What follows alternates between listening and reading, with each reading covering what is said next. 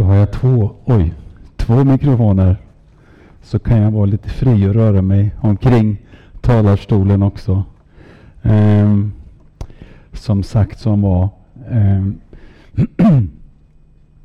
I Filemons brev, vers 6, så ber Paulus så här. Min bön är att din gemenskap med oss i tron ska visa sig verksam och ge en klar insikt om allt gott som vi äger tillsammans i Kristus. Och det är min bön. Att vi idag ska se eh, tillsammans om allt gott vi har i Kristus. För att när vi inte vet vad vi har, eh, och det finns ju många historier som illustrerar detta. Eh, bland annat han som reste till Amerika när det var svåra tider i Sverige. Och han köpte en biljett och han var inte så läskunnig. Och han hade ju tänkt då, det är en lång resa så jag behöver nog ta med mig eh, och, och någonting att äta. Så han tog med sig någonting som skulle hålla länge och inte, inte eh, förstöras under resan. Så varje dag när de flesta gick till matsalen och åt, då stod han ute på däck och så eh, åt han sina skorpor. Och eh, när de närmar sig New York kommer kaptenen ut och säger Men du, eh, jag har sett att du har varit här utanför varenda gång vi äter mat. Eh, ja, så jag, jag köpte sån billig biljett. Så, ja, men få se på biljetten. Och så tittar han på biljetten och står det, men titta här står det ju. Du har tre mål mat om dagen i den här biljetten. Va? Har jag? Och här är, upplever jag att det är så många kristna som inte har förstått hur mycket gott vi har i Kristus. Och därför är det viktigt att vi som församling, som, som troende, kommer tillsammans ofta. Eh, jag tog emot studiebesök i församlingen eh, och eh, det var lite varierande på vilken nivå de var på. Eh, men det var alltid intressanta frågor. Och en, han gick, de, de, de gick i nionde klass och så kom de till församlingen och så frågade de de, de mest vanliga frågorna. Men så efter ett tag så var det en som hade suttit tyst länge och så tittade han upp på mig och sa Du, varför, varför, varför träffas ni varje söndag? Har du tänkt på det? Varför träffas vi varje söndag? Jo, det finns ett enkelt svar och det är att tron kommer av predikan. Och predikan i kraft av Kristi ord. Och om det nu är så att vi behöver äta mat, åtminstone nästan varje dag. Det är inte alla förunnat att äta varje dag. Vi behöver luft hela tiden. Vi behöver, eh, vi behöver vatten. Och Det finns lite olika tidsangivelser på hur länge vi klarar oss utan mat. Upp till tre, fyra veckor faktiskt. Eh, utan vatten mellan tre till fem dagar beroende på vilken konstitution och, och vilken kondition man är i. Utan luft sex, åtta minuter. Men min fråga blir, hur länge kan du leva utan hopp? Hoppet, hoppets Gud ska fylla er med allt hopp i den heliga Andes kraft, så att ni har ett överflödande hopp. Hopp från Bibeln, alltså vi talar om bibliskt hopp, inte det mänskliga hoppet som du omedvetet använde när du satte dig ner på kyrkbänken alldeles nyss. För du tänkte, ja men det är, det är en möbel, den håller min vikt. Du bara satte dig ner utan att tänka. Hade nu någon av bänkarna brakat här, då hade alla börjat undersöka sin bänk. Bibliskt hopp, det handlar inte om mänsklig erfarenhet, mänsklig utbildning, mänskligt tyckande och så vidare, kunskap, erfarenhet. Bibliskt hopp kan bara komma ifrån Bibeln. Bibliskt hopp kan bara komma från Guds ord. Och därför är min hållning, min attityd, min eh, inställning, eh, min tro, eh, hela, hela jag tror att denna bibel, detta Guds ord från perm till perm, Gamla testamentet och Nya testamentet, är i enlighet med Andra Timoteus 3.16, att all skrift är utandad av Gud. Och den är nyttig till både det ena och det andra. Och därför är min, min, hela min hållning är att Gamla Testamentet är lika viktigt, lyssna nu, lika viktigt som Nya Testamentet. Och då kan man tänka sig, jaha, och varför då? då? Jo, Nya Testamentet blir obegripligt utan Gamla. Och Gamla blir obegripligt utan Nya. Det är, det är två stycken eh, förbund där Gud profeterar om det som ska komma i det nya. Och det nya förklarar det gamla, men det gamla förklarar också det nya. De hänger ihop. Och en tanke. Jag frågar retoriskt, och jag, jag kommer att svara själv också, men du, du kan tänka svaret. Är Gud perfekt? Är Gud fullkomlig? Har Gud all kunskap? All vishet? Kan han göra vad som helst? Är Gud allsmäktig? Alltså du svarar ju ja på alla de här frågorna, eller hur? Okej. Okay. Då blir ju då frågan, varför skriver, eller låter Gud nedskriva, det, tar, det blir ju en period på ö, över 1500 år. Varför låter Gud nedskriva Gamla Testamentet om det har brister?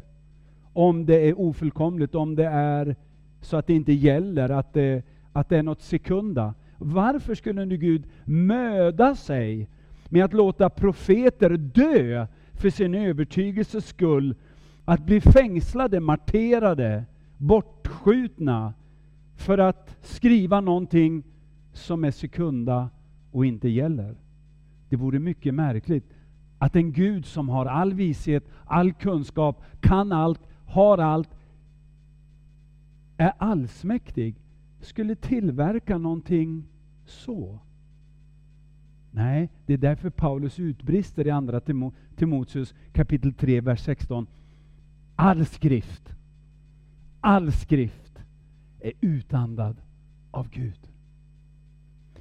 Gamla testamentet visar oss Guds storhet, visar oss Guds allmakt, visar oss Guds vilja, visar oss Guds innersta hjärta, visar hans avsikter, visar hans, hans plan. Och utan Gamla testamentet skulle vi inte på djupet förstå vem Gud är. Om någon då säger, ja men vi har ju evangelierna, det räcker. Ja och nej. Det är klart att det räcker med evangelierna för att du ska få syn på Jesus och att den heliga Ande ska kunna få överbevisa dig och mig om att vi behöver Jesus. Ja, absolut. Då räcker evangelierna. Men om vi ska förstå Gud så måste vi ha helheten av Bibeln. Och, och, Det är ju så att det finns profetior i Gamla förbundets skrifter som ännu inte är uppfyllda. Och om de inte stod i Gamla förbundet så skulle vi inte alls ha någon kunskap om dem. Och vi skulle inte alls ha någon förväntan på att Gud ska uppfylla dem. Vilket han ska i sin tid. Amen. Så därför är min syn när jag nu predikar denna, att all skrift är utandad av Gud. Och därav, om vi nu har den här vackra flaggan här, det är väl bara ett land till som har de här färgerna, det är Finland. Men i alla fall, det är en vacker flagga eh, med, med eh, Davidsstjärnan. Eh, Israels vänner. Eh, jag har en bok där ute som jag har skrivit. Eh, jag på säga så. Hej tomtegubbar. Med mycket möda och stort besvär har jag skrivit den här. Men i den här boken så går jag igenom en, en del utav varför det är sån strid om Israel. Och, och, och, Det lilla jag har skrivit här kan ändå tjäna som en, en, eh, vad ska vi säga, en ögonöppnare för att förstå eh, de tiderna vi lever i. Nämligen att 1948 kommer staten Israel till igen.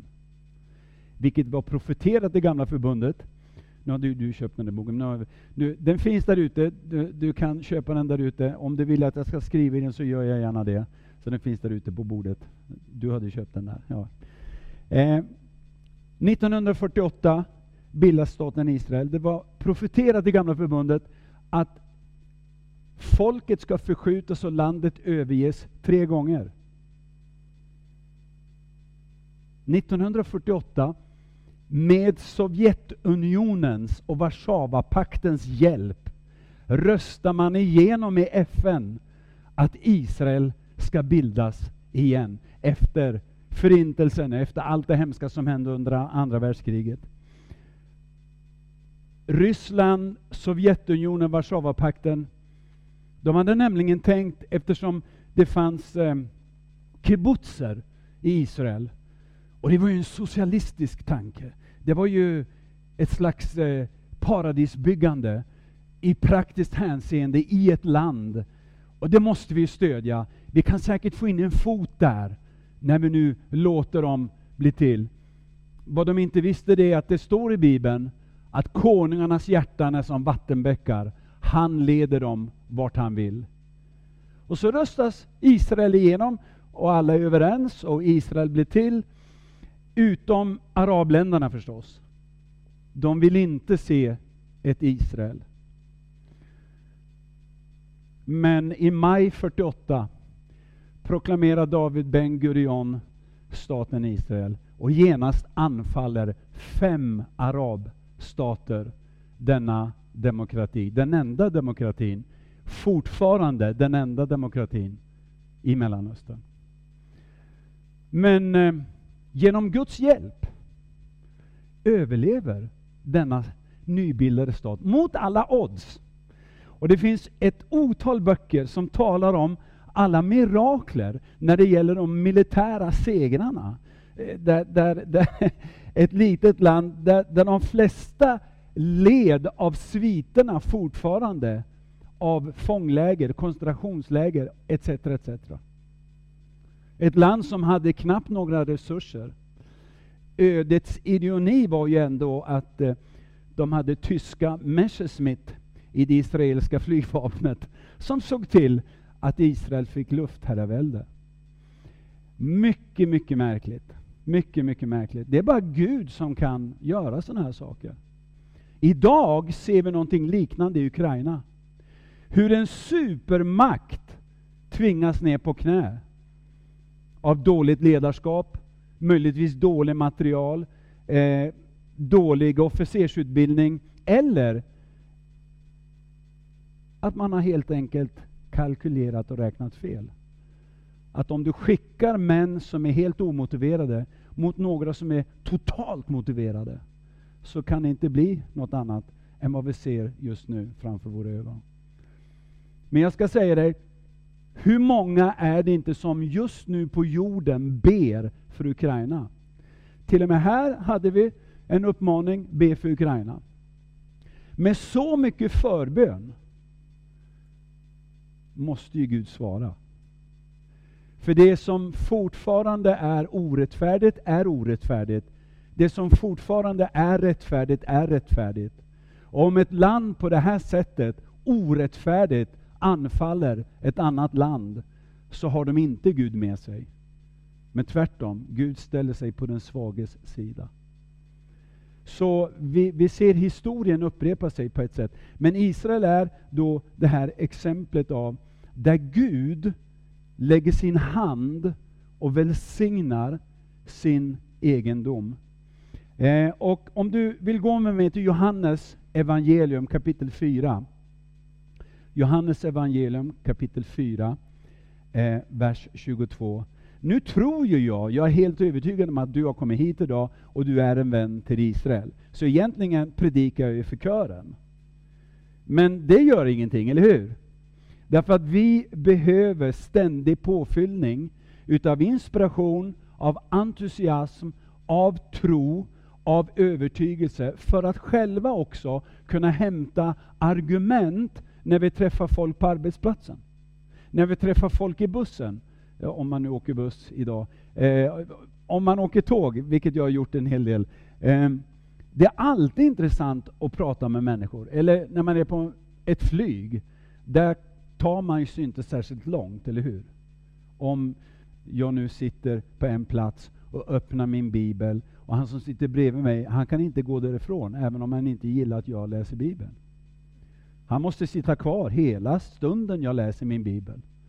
Jag minns så väl en gång, jag skulle flyga till Ryssland och predika där inne. Och eh, på vägen till Moskva, så, så eh, strax innan serveringen, tog jag upp min bibel och så började jag läsa. fällde ner bordet, slängde upp bibeln där, så började jag läsa. Och efter ett tag så han som satt bredvid mig, han började skruva på sig. Och bredvid honom satt hans fru. Och till slut så, så kunde han inte hålla sig längre.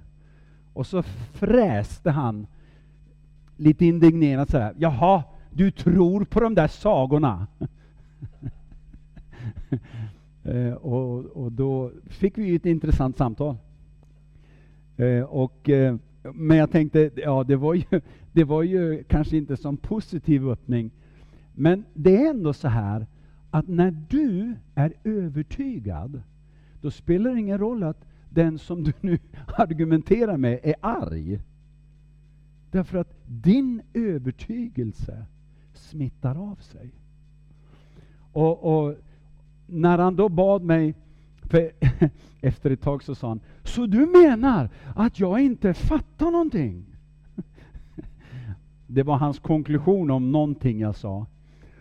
Och då sa jag det, ja men, sa jag, har, ha, har du sett barn leka någon gång vid en farlig plats? Ja, vad gjorde du då?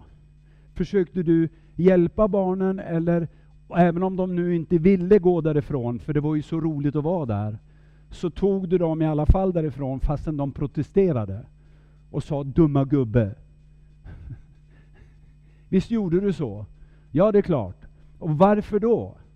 Jo, därför att du visste bättre. Och då vart han, då vart han topptunne rasande. För då, då menar ju jag att han inte visste bättre, fastän han tyckte att han visste bättre. Och han var ju kanske tio år äldre än jag. Eh, och, och, och till slut så sa frun, jag, hon nämnde nog hans namn, men hon sa det, lugna ner dig nu Bertil, tänk på blodtrycket. jag tycker det är en så här klassisk scen utav, utav eh, hur det kan gå när man ska vittna.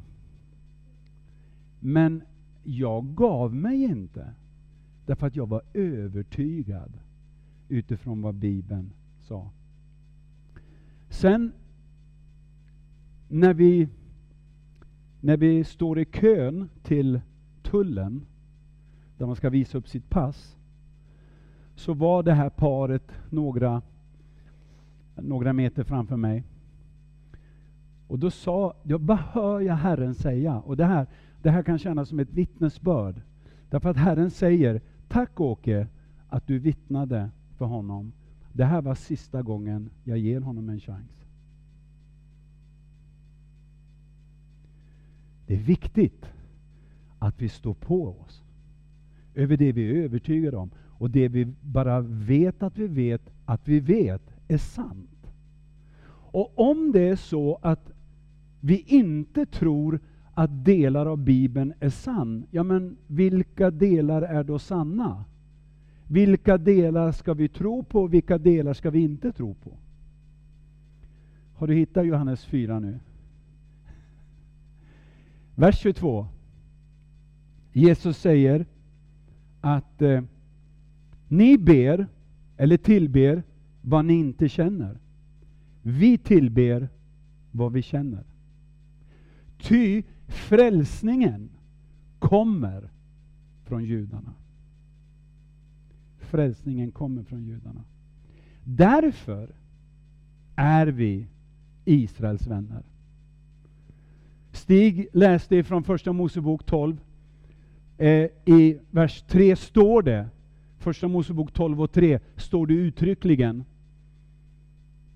Den som välsignar dig och dina efterkommande ska jag välsigna.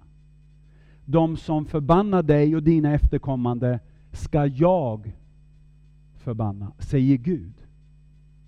Därför borde det vara i varje troendes överlevnadsinstinkt, i sunda förnuftet, i, i bara att man tänker till någon gång till, att välsigna Israel borde ligga i vårt intresse.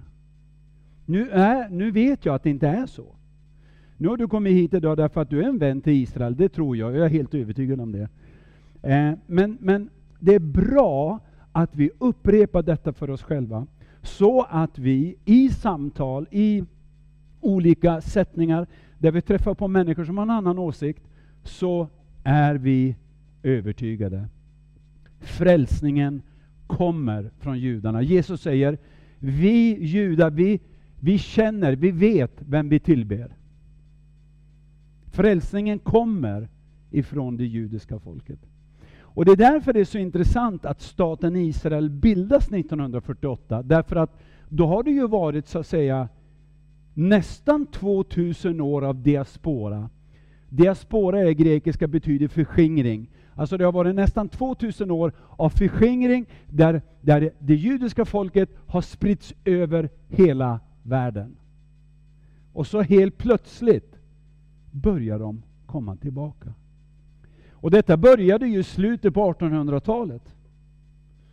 Och eh, Theodor Herzl, som är alltså, kan man säga, sionismens grundare, profeterar och säger, ja inom 30 år, ja åtminstone inom 50 år kommer staten Israel finnas till. Detta säger han i slutet på 1800-talet. Och 50 år senare är staten Israel där. Därför min vän, blir staten Israel det judiska folkets hemkomst, som ju började på 1800-talet och, och fortsatte, vart ett stopp under andra världskriget, blev en enorm invandring efter andra världskriget. Staten Israel bildades, det fanns ett hemland, man kunde komma dit. Jag menar bara, ta, ta bara, ta bara de jemenitiska judarna. Hör och häpna. Jemenitiska judar som var ansedda som lägst i samhället blir av anden, av Guds ande själv, manade att bege sig till huvudstaden. Och helt plötsligt så befann sig en familj på väg och en annan familj, och så när de strålade samman sa vad, vad, vad, vad är du på väg? Ja, anden sa att vi skulle gå. Familj efter familj efter familj efter familj drar sig mot huvudstaden. När Israel som stat får höra detta sänder de flygplan från Israel ner till Jemen. Och, och de vägrar, de har aldrig sett ett flygplan förut. Men när de får se i Bibeln, Gamla Testamentet, att det står på örnvingar ska jag ta er tillbaka då låter de övertyga sig och gå ombord. För skriften har sagt det. Och så blir det en massiv invandring till Israel från alla arabländerna fram till idag. För några år sedan passerade man sex miljoner judar som bodde i Israel. Vilket man högtidlighöll eftersom sex miljoner dog under Holocaust. Ungefär fem, upp till sex, sju miljoner bor utanför Israel fortfarande. I Nalles är de någonstans mellan 13-14 miljoner. En ganska stor nation med andra ord. Bibeln säger att först ska jag skicka fiskare som fiskar hem dem. Efter dem ska jag skicka jägare som jagar hem dem. Vad ser vi i Ukraina idag? Tusentals och åter tusentals ukrainska judar återvänder hem, gör alia. Alia är hebreiska och betyder att gå upp, att komma hem till Israel. Så det är någonting som vi ser framför våra ögon. Och när staten Israel bildas 48, hur länge är det sedan? Är det 70 år nu? Typ? Drygt 70 år. Du förstår, Israel är fortfarande den profetiska klockan som vi kristna måste titta på. Därför att det är det som avgör de andra världshändelserna. Antikrist, tredje templet, återvändandet, Harmageddon och så vidare. och så vidare. Ingenting av det kan ske förrän först och främst Israel, fiskarna, jägarna, återuppbyggnaden och när alla säger fred och trygghet, då kommer änden. Men vi är inte där än, eller hur? För ni ska höra rykten om krig och ni ska höra krigslarm. Men det är bara början på födslovåndorna. Därmed har inte änden kommit. Så var vid gott mod. Vi lever ju ganska tydligt i en bubbla här i, i Skandinavien, eller hur? Vi försöker ju vara lite världspolitiska eh, och, och betyda jättemycket, och, men vi är, ganska, vi är ganska perifera. Procentuellt så är vi ju bara promille i jordens befolkning. Vårt språk är ju bland det minsta i hela världen. Jag menar, du har en miljard kineser som talar kines en miljard som talar kinesiska. Det är ganska stort språk. Vi, men vi försöker vara viktiga. Det kanske är för att vi är så små som vi försöker vara så viktiga. Vad vet jag? Så när vi lever i den här bubblan så är det ju ofta så att man blir både självgod och, och, och rättfärdig och, och, och, och duktig och, och vi kan och vi vet.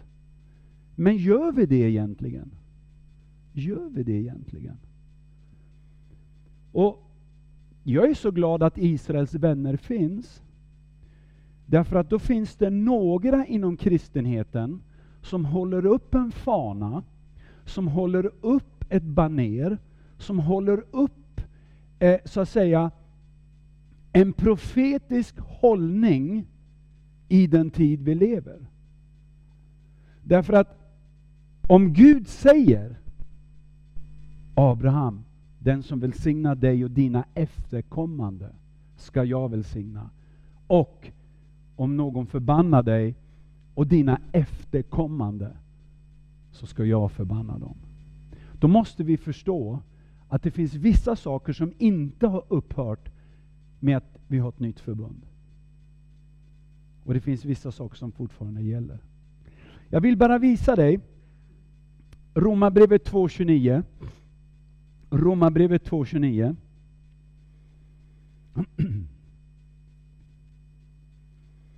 Det är så skönt att ha skriften att stå på.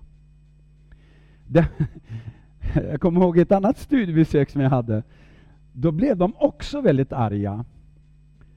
Och då sa de efter ett tag så här, men du har ju inga egna åsikter, du citerar ju Bibeln hela tiden.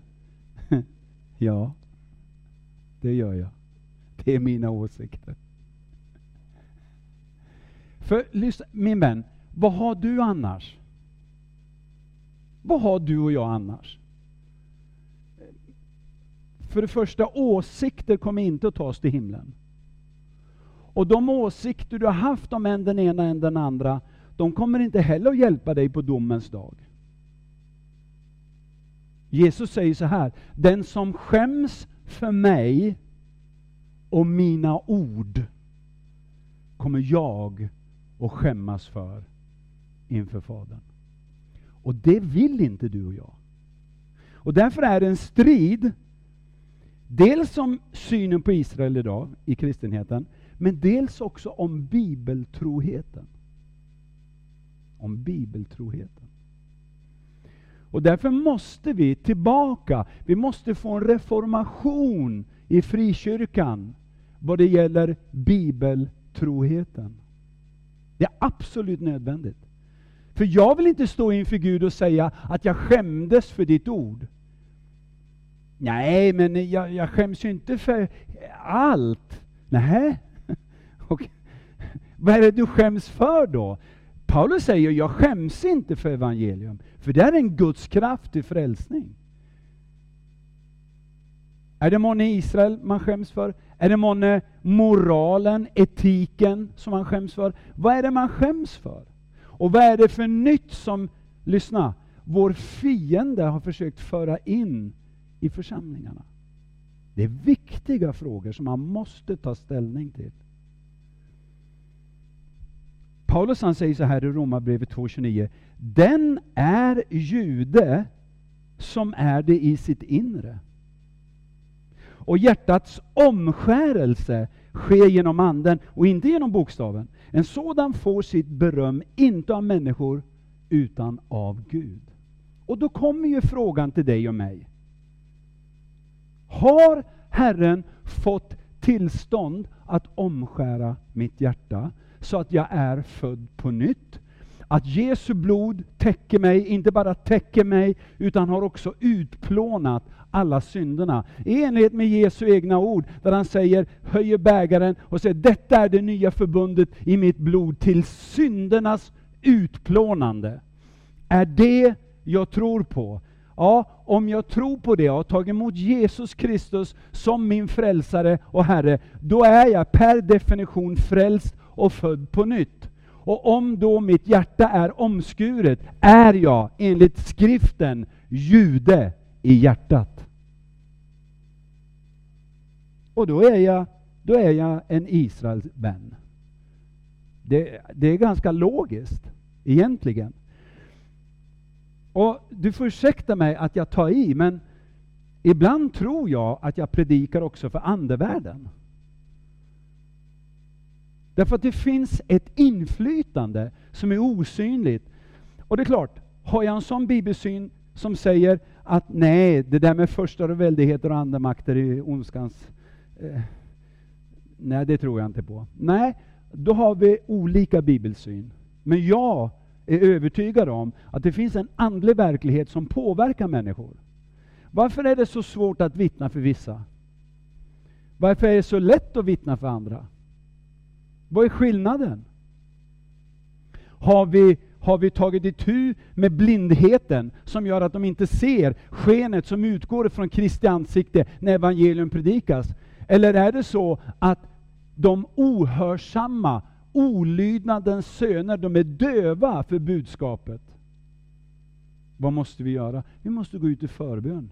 Vi måste tro på vad vi gör som församling. Vi, vi predikar inte bara och sen har trevligt fika. Det finns en andevärld som vi måste ta itu med. Jesus sa till Judas, för Judas hade redan fått den tanken av djävulen att han skulle förråda Jesus. Det här kan du läsa om i Johannes 13. Judas hade redan fått tanken på att han skulle förråda eh, Jesus. Han har fått tanken av djävulen. När Jesus räcker honom en bit bröd så är det en försoningsgest där Jesus ger Judas en tid, en stund att omvända sig.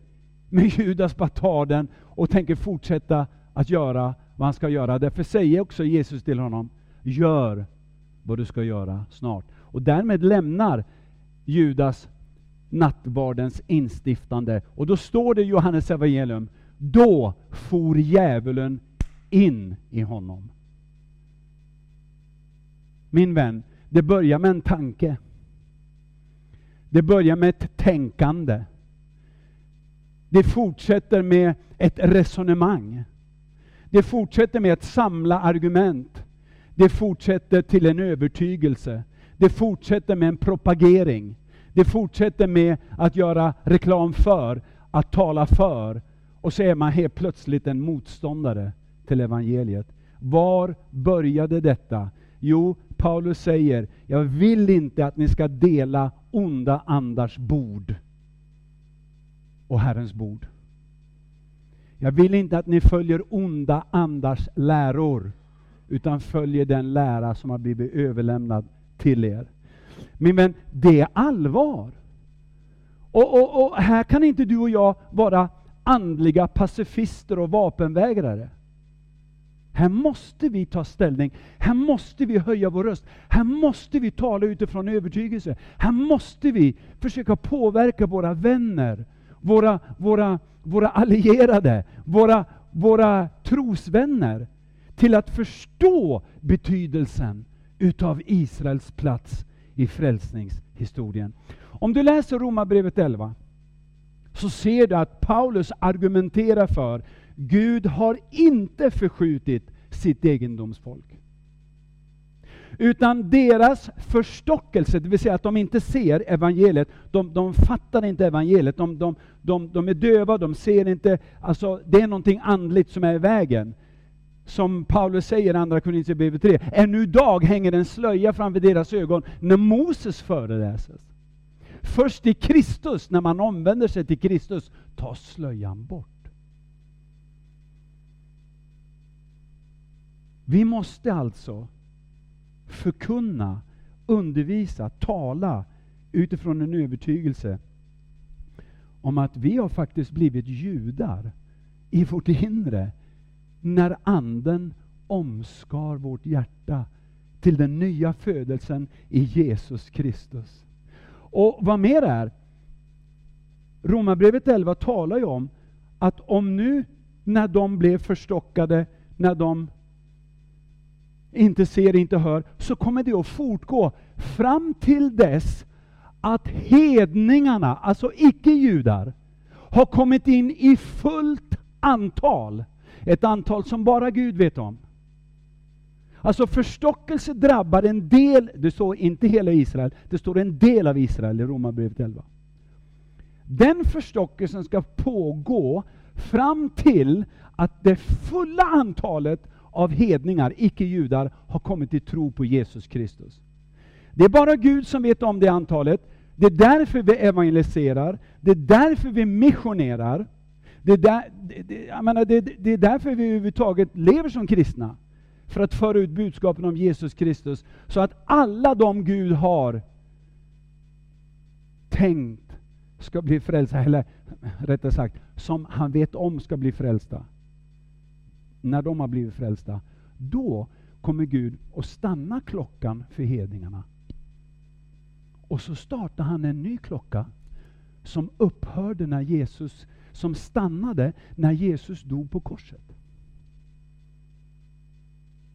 Nu sätter den igång den judiska klockan igen. Och då är vi helt plötsligt inne i de dagarna när Antikrist träder fram träder in i ett förbund med Israel, som han överger efter några år. Och så ser du alla de här världshändelserna spelas ut framför dig. Men då står det det, om deras avbrutenhet från det äkta olivträdet, judarna, betydde att du och jag fick bli inympade i det äkta olivträdet. Vad ska då inte deras upptagande innebära? Jo, en välsignelse av liv för hela världen. Här har du, ska vi säga, kosmiska, stora linjer, en bred tavla, en, en, en, en fantastisk bild på Israels plats i frälsningshistorien. Galaterbrevet 3 och 7. Därför ska ni veta att de som håller sig till tron, håller du dig till tron på Jesus Kristus? Jag tror du gör det. Då står det, de är Abrahams barn. De som håller sig till tron är Abrahams barn. Så du och jag som tror på Jesus Kristus, vi har blivit Abrahams avkomma. Abrahams ättlingar. Vi tar en till eh,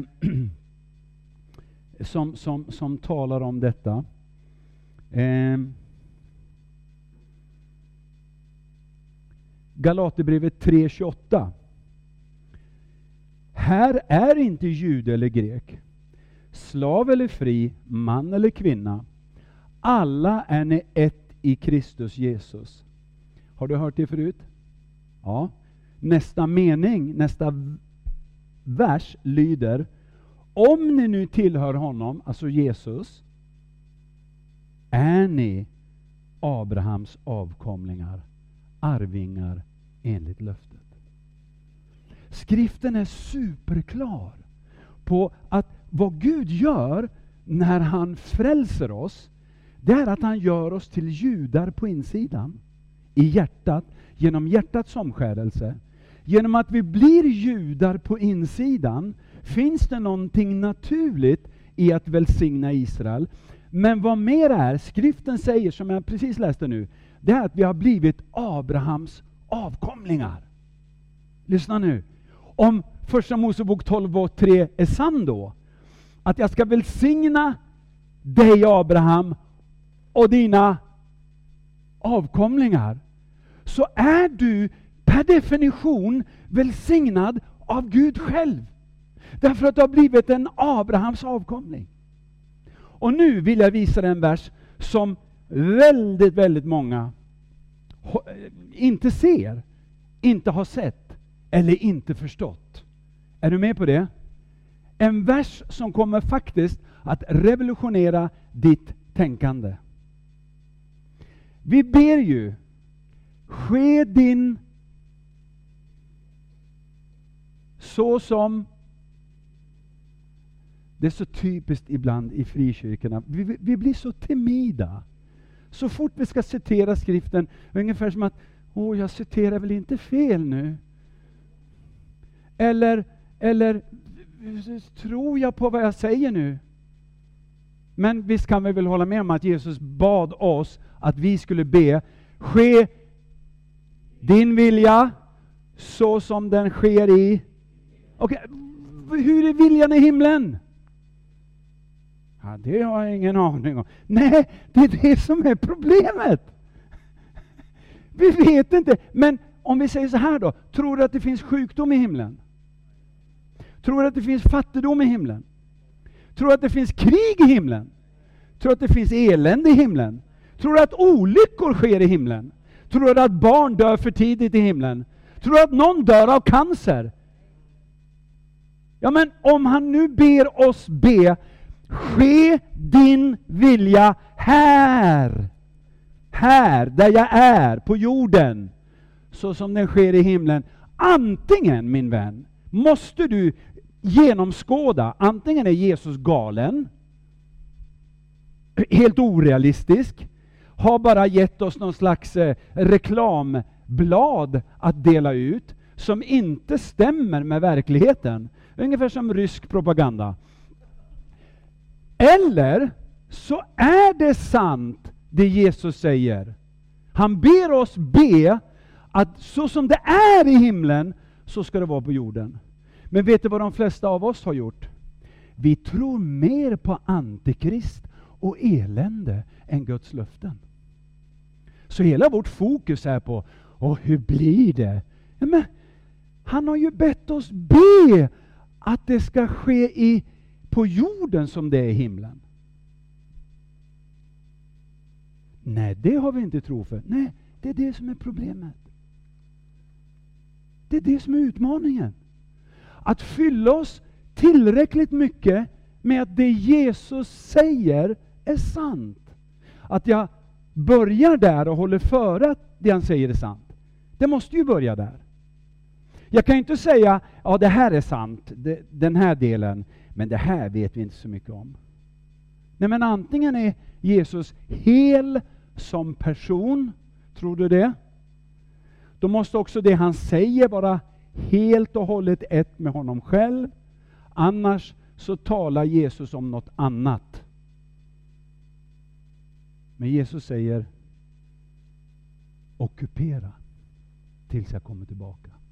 Det grekiska ordet för ockupera, eller det grekiska ordet för det står I folk, svenska folkbibeln står det ju gör handel, eller eh,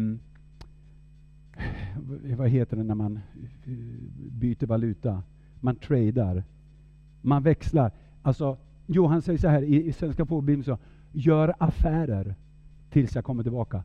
Det grekiska ordet betyder egentligen gör en utväxling. Det är därifrån vi har ordet att man också kan trada, göra affärer eller göra en utväxling.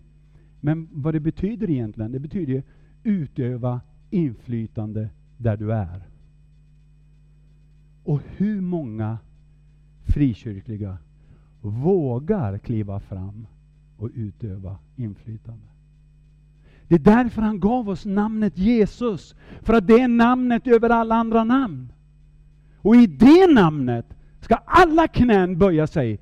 I himlen, på jorden, under jorden. Och frågan blir ju då, tror vi tillräckligt på namnet Jesus betydelse, funktion och, och, och, och, inflytande?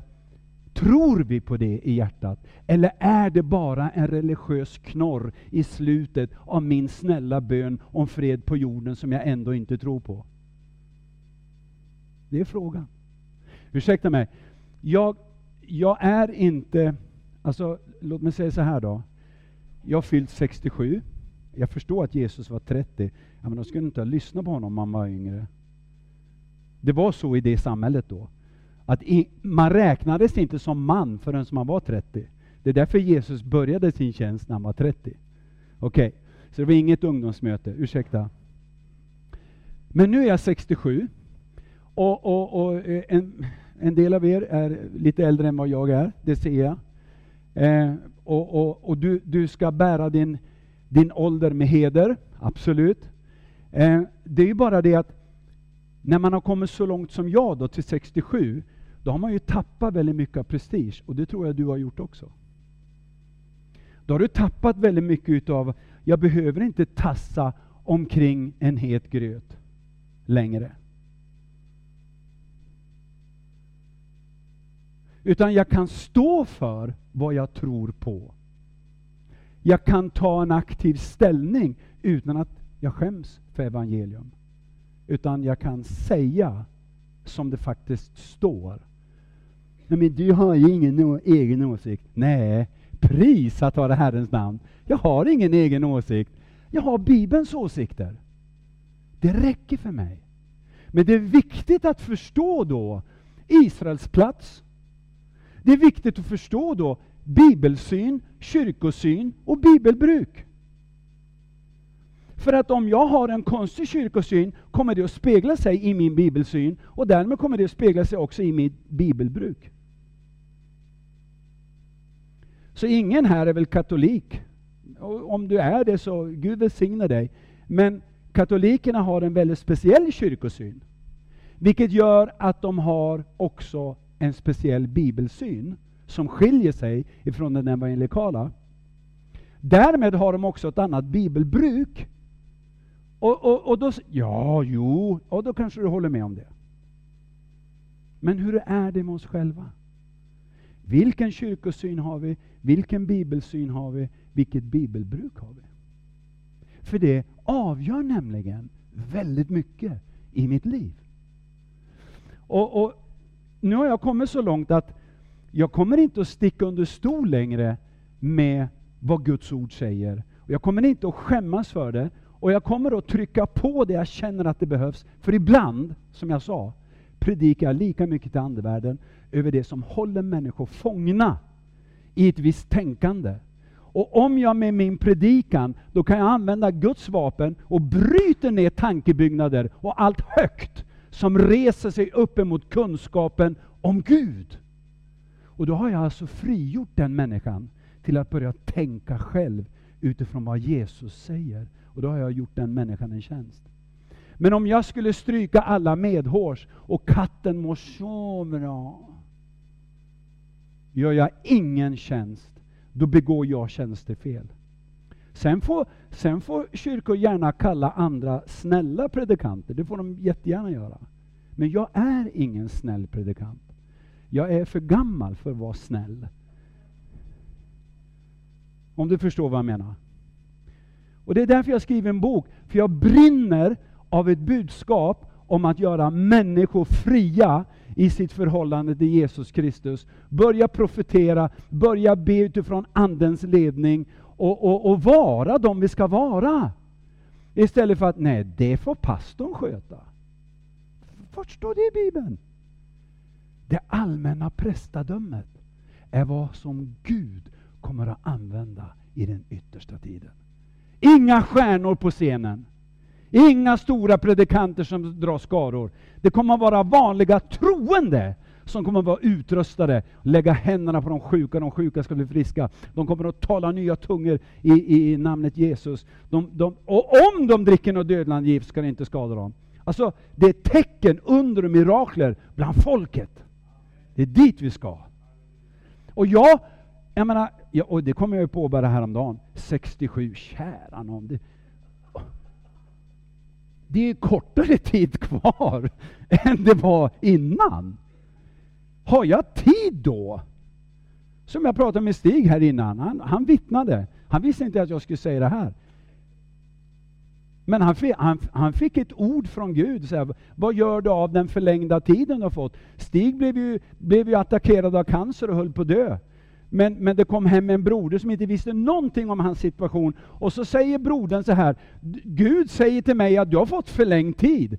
Och så klart efter ett tag så undrar ja vad ska jag göra med den förlängda tiden? Mycket bra fråga, eller hur? Vad ska du göra med din förlängda tid? Jag har inte råd att vara snäll och stryka folk medhårs. Jag måste väcka folk. Och det är det vi kallar väckelse. Jag måste väcka folk så att de vaknar till. Och jag menar, har inte Ukraina skakat om folk tillräckligt mycket så att de fattar att Jesus står vid dörren? Domaren står vid dörren. Se hur åkermannen väntar. Tålmodet efter jordens dyrbara skörd. Ja, men vad gör du och jag då? Det hjälper inte att gå på en lantbrukskurs. Vi måste ut och så. För att såningsmannen och skördemannen ska gå sida vid sida. Det är den yttersta tiden. Min vän, om du är över 67 nu, då kan du identifiera dig med mig. Ja, men då har du massvis med saker att göra kvar. Hallå? Och du ska inte bli undanskuffad. Ja, ja, ja, ni äldre, ni kan vara, ni kan vara förebedjare. Vad står det i Bibeln?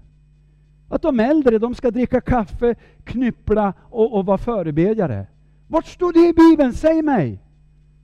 Det står ingenting i Bibeln om det. Det står att de äldre, när de är gamla, ska de skjuta nya skott.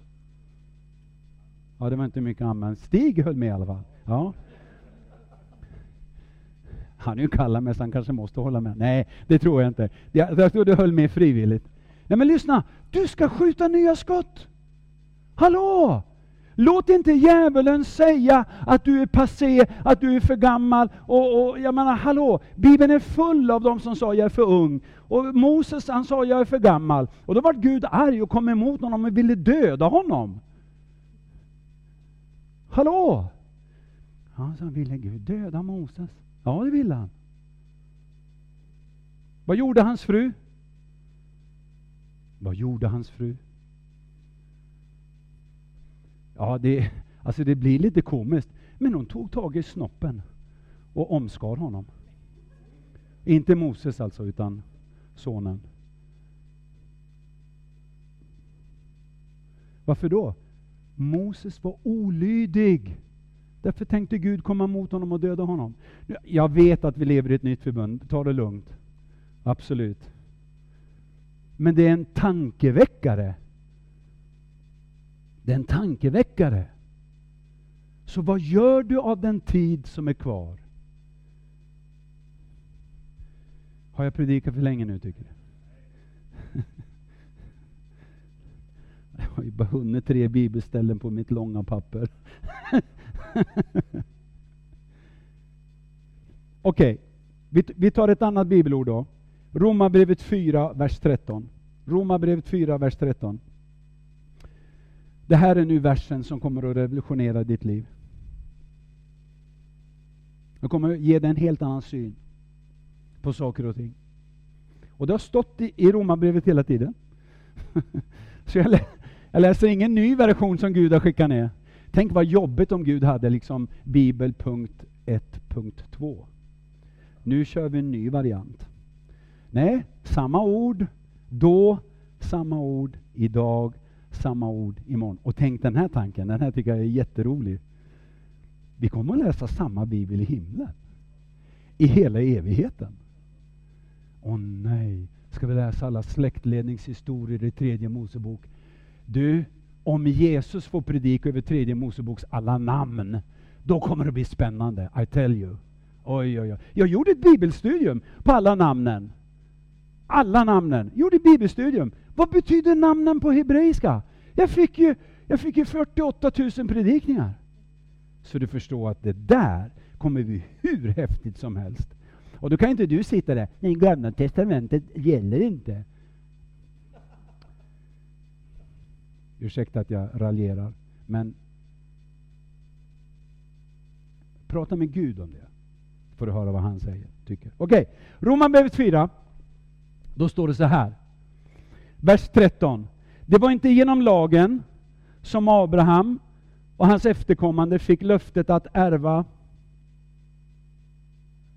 vad står det? Vad står det? Inte världen idag. Utan världen, punkt. Ärva världen. På grekiska står det kosmos. Hallå? Jag, jag, jag, jag, visste det. Jag visste att du hade missat den här versen. Du ser ut som ett frågetecken. Titta nu. Abraham fick ett löfte att ärva hela världen. Hela kosmos. Nu ska vi inte gå in i, i Discovery Channel här och, och, och, titta på alla planeter och hur stora de är. Och, och det finns planeter som är alltså gigantiska. Det går inte att föreställa sig hur stora de är. Det fanns någon sån här rolig grej på Facebook såg jag, där man säger det lilla jorden. Och så, och så, det, var, alltså det var så här. Planeter som är så här stora och jorden är så där. Nej, det var solen som var så där. Och då är liksom, om solen är en apelsin, då är jorden som en knappnålshuvud. Okej? Okay? Och, och, då hamnar vi här borta. Du förstår vad, vad, vad mycket vi kommer att ha att göra i evigheten. Eller hur? Ja. Okej. Okay. Han fick löfte om att ärva hela världen. Men nu är det ett krux här. Eh, därför att Abraham och hans efterkommande. Vilka är hans efterkommande? Enligt det jag predikat idag. Det är du och jag, eller hur? Eh, okej. Okay. Då har du fått ett arv. Alltså du har rätten att kräva arvet av hela världen. Är det psalm 1 eller psalm 2? där, där, där det står talas om Jesus. Begär av mig hedningarna till arvedel. Eller? Ja. Du förstår, genom Jesu blod på korset har vi rätt att evangelisera. Genom Jesu blod på korset har vi rätt att missionera. Genom Jesu blod på korset har vi rätt att ta auktoritet över djävulen i kraft av Lammets blod och sitt vittnesbörds ord övervann de djävulen, eller hur? Eller hur? Ja. Och då första Johannes 5.19 ställer ju till det, det är det som är kruxet.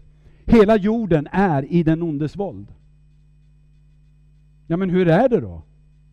Ja, Bibeln säger och citerar psalm 8 angående Adam, men refererar det till Jesus. Nämligen, allt lade du under hans fötter. Det vill säga, du skulle råda över fiskarna i havet, över fåglarna i himlen och över allt som rör sig på jordens yta, eller hur? Visst, visst hade Adam det rådandet och regerandet? Hänger du med? Okej. Okay. Nu, får, nu får min svåger här, han, han, får, han får agera med mig här. Vi säger att jag nu tänker ge den här bibeln till min svåger. Eh, och, och jag har inga villkor. Jag har inga villkor. Då måste jag fråga dig först så här. Om jag äger den här bibeln, äger jag den här bibeln då? Jättedjup fråga. Men juridiken säger att jag har äganderätt, eller hur? I Sveriges lag har vi alltså lagar som styr de här, alltså privat äganderätt. Hänger du med? Okej, okay, så det är, det är min egendom. Jag kan alltså göra vad jag vill med den här. Så nu ger jag den till Håkan. Juridiskt sett nu äger jag den inte, utan Håkan äger den. Hänger du med nu? Okej. Okay. Nu ger han bort den till frun. Lyssna nu. Oavsett vad jag tycker. Jag kanske... Förstår du vart jag är på väg nu? Jag äger den inte, han äger den inte. Han gav bort äganderätten till henne. Nu har hon den. Okej, okay, nu gör vi om det här. Jag föreställer nu Gud. Och det, jag vet att det är en väldigt mer skapat i Guds avbild. Okej. Okay. Det här är Adam. Adam, jag ger dig rådandet och regerandet över jorden. Du ska råda över fiskarna i havet, över fåglarna i himlen och allt som rör sig på jorden. Det här är din auktoritet. Och nu, nu ska vi inte använda hans hustru för att hon ska vara Eva eller någon annan listig orm som kröp in. Men det var nämligen så att ormen började prata med hans fru.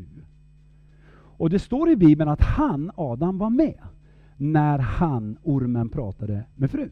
Hänger du med? Okej. Okay. Och nu börjar ormen ifrågasätta vad? Guds ord. Ganska snart när han har fått Eva att ifrågasätta Guds ord kommer han med direkta lögner.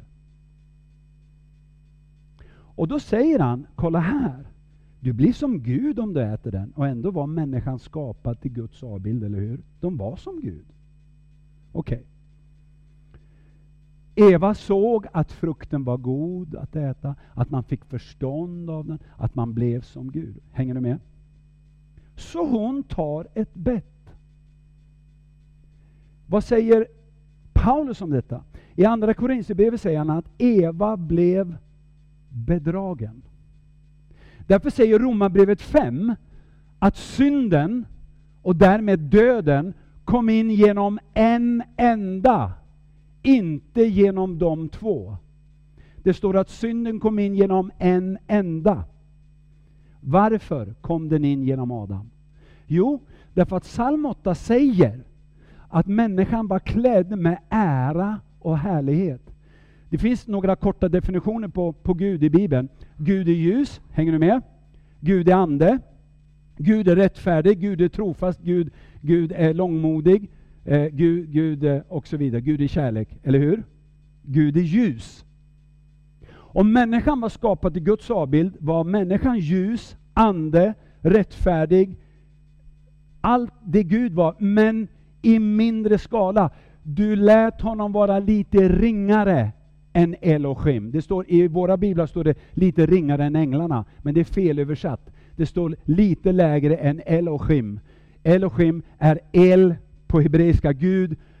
Elohim betyder, det är en pluralis ändelse som betyder att Gud är flera än en och att han är skaparen. Lite lägre än skaparen var Adam och Eva. När Eva äter av frukten så står det i Romarbrevet 3.23, vad står det där? Alla har syndat och kommit till korta när det gäller härligheten. När Eva äter försvinner härligheten.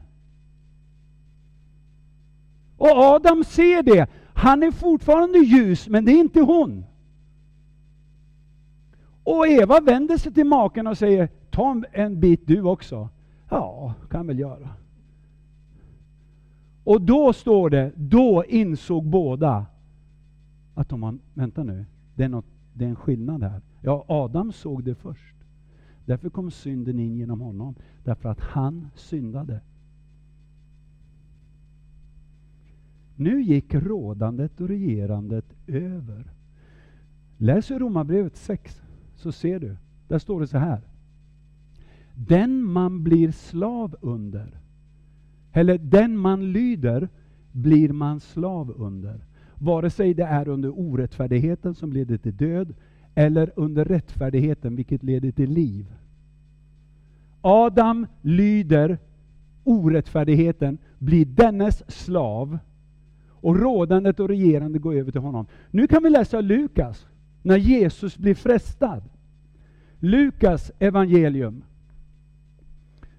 Jesus blir frestad. Och det här är jätteviktigt för dig och mig att se. Vi ska komma till en konklusion och du, vi, vi, ska ha lite kaffe. Absolut. Men vi, vi, vi bara måste slutföra den här eh, tanken först. Lukas kapitel 4, rubriken är Jesus frestas.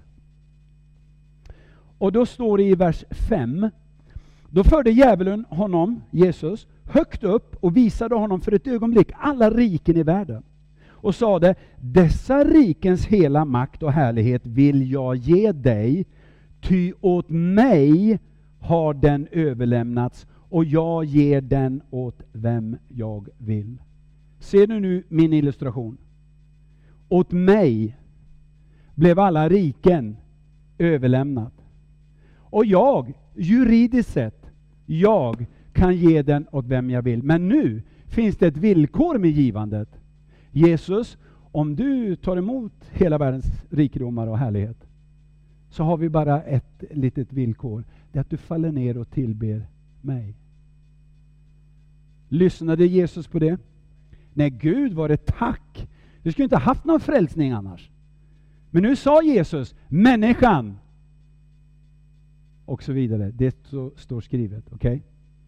Så, du förstår, djävulen, det är därför, först, det är därför Johannes skriver, första Johannes brev, hela jorden är i den ondes våld. Och här har vi kruxet nu.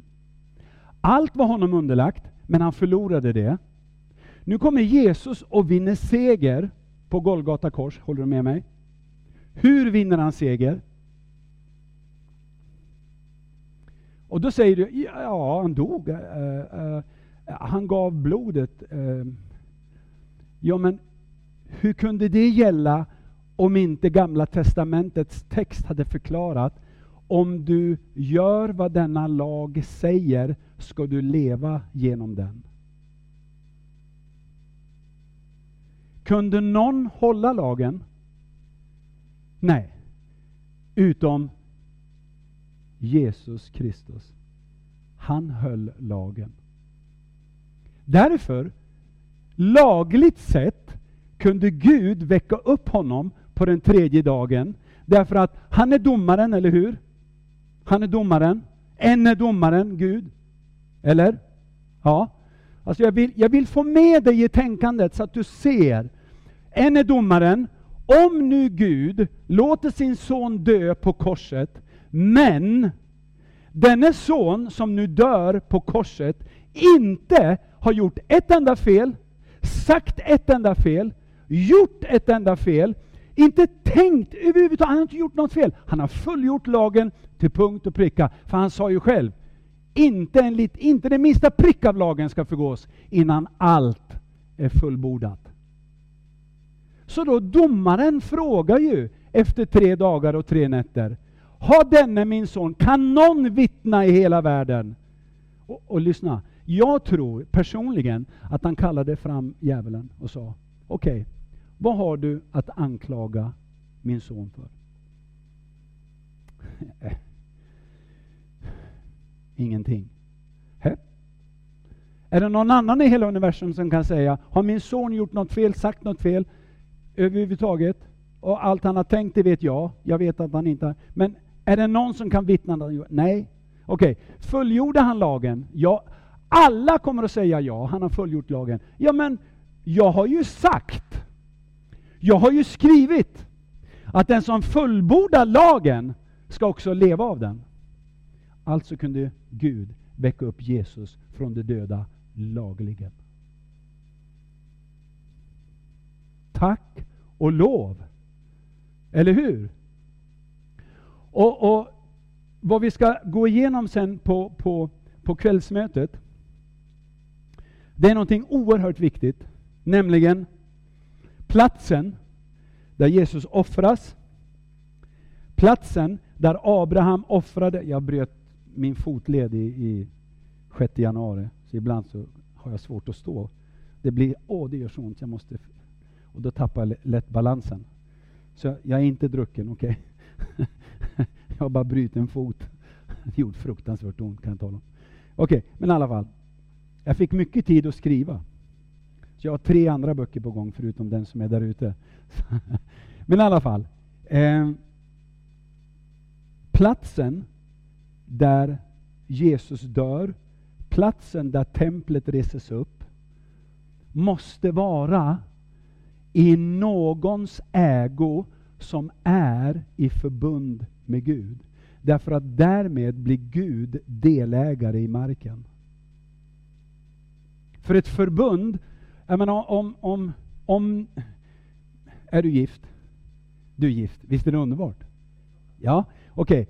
Okay. Eh, skrev ni äktenskapsförord? Nej, okej. Okay. Det betyder att allt vad du äger, det är hennes också. Och allt vad hon äger, det, det blev ditt också. Ja. Det är ett förbund. Allt mitt är ditt och allt, a, a, a, allt ditt är mitt. Okej? Okay. Gå båda hållen. Och en annan sak. Skulle du försvara din fru, kristen och snäll och fin som du är, skulle du försvara din fru uh, om det kom någon, någon otäcking? Ja, säg som Alf Svensson. Jag skulle slå ner honom först, sen skulle jag be om förlåtelse. Men, alltså, förstår, förstår man mig, eller hur? Ja, varför? Vi har ju ett förbund. Och det betyder att om hon dör, då ärver du henne. Om du dör, då ärver hon dig. Varför då? Allt mitt i det och så vidare. Eller hur? Okej. Okay. Ett förbund i biblisk mening betyder också det här. Allt vad du gör måste jag också göra. Abraham får befallning av Gud. Offra din son som du har kär. Och när Abraham tänker göra det tvingar han Gud att offra sin son. På samma plats. 2000 år senare. Varför tror du det är sån strid om Israel? Därför att det var där Jesus dog. Det var där förbundet etablerades. Jerusalem kallas den store konungens stad. Det är klart att djävulen hatar Israel. Därför att de är nagel i ögat på honom. Det är andliga orsaker bakom antisemitism, bakom, bakom antisionism. Det är andliga orsaker. Jag menar skiljelinjerna kan gå rakt genom familjer. Det gör det i min familj. Oh, det, det blir strid på direkt så här man nämner Israel. Men jag backar inte en tum. Jag är Gud med mig. Eller hur? Ja. Så det ska vi tala om ikväll. Så just nu så är det så att vi har fått löfte att ärva världen. Vi har fått löfte om att ärva kosmos. Då kan, lyssna, jag ska avsluta med det här. Om vi har fått löfte att ärva världen, då kan inte vi be om ursäkt för vår existens. Eller för det budskap som vi har. Om vi har fått löfte att ärva världen, då måste vi be, ske din vilja på jorden så som den sker i himlen. Uppenbarligen vill ju Gud att Guds vilja ska komma ner, eller hur? Om det är så, då står vi på det här löftet att vi har rätt. Vi har ett arv. Och därför, sista bibelstället som jag citerar, det är att vi är Kristi medarvingar. Kristi medarvingar. Om Jesus har ärvt världen enligt löftet till Abraham, det fullbordas alltså i honom, och vi är Kristi efterföljare, har vi alltså, och vi är medarvingar, då har vi rätt till exakt samma löfte. Du förstår, kyrkan är inte till för att vi ska sitta här och må bra. Kyrkan är till för att den ska ut med budskapet om korset, om Jesus och om Israel. Därför att det här kommer vara vår profetiska klocka i framtiden. Så rykten om krig, ni ska höra krigslarm, men därmed är inte änden inne, utan det är begynnelsen till födslovåndorna. Exakt samma sak sa man under första världskriget, exakt samma sak sa man om andra världskriget, exakt samma sak säger man nu när Ryssland anfaller Ukraina. Men därmed är änden inte inne. Vi tittar på Israel för att se vart vi är någonstans. Amen. Nu har vi ett kvällsmöte där vi ska gå igenom viktiga, viktiga, viktiga saker. Så nu måste vi hämta energi och så fortsätter vi sen.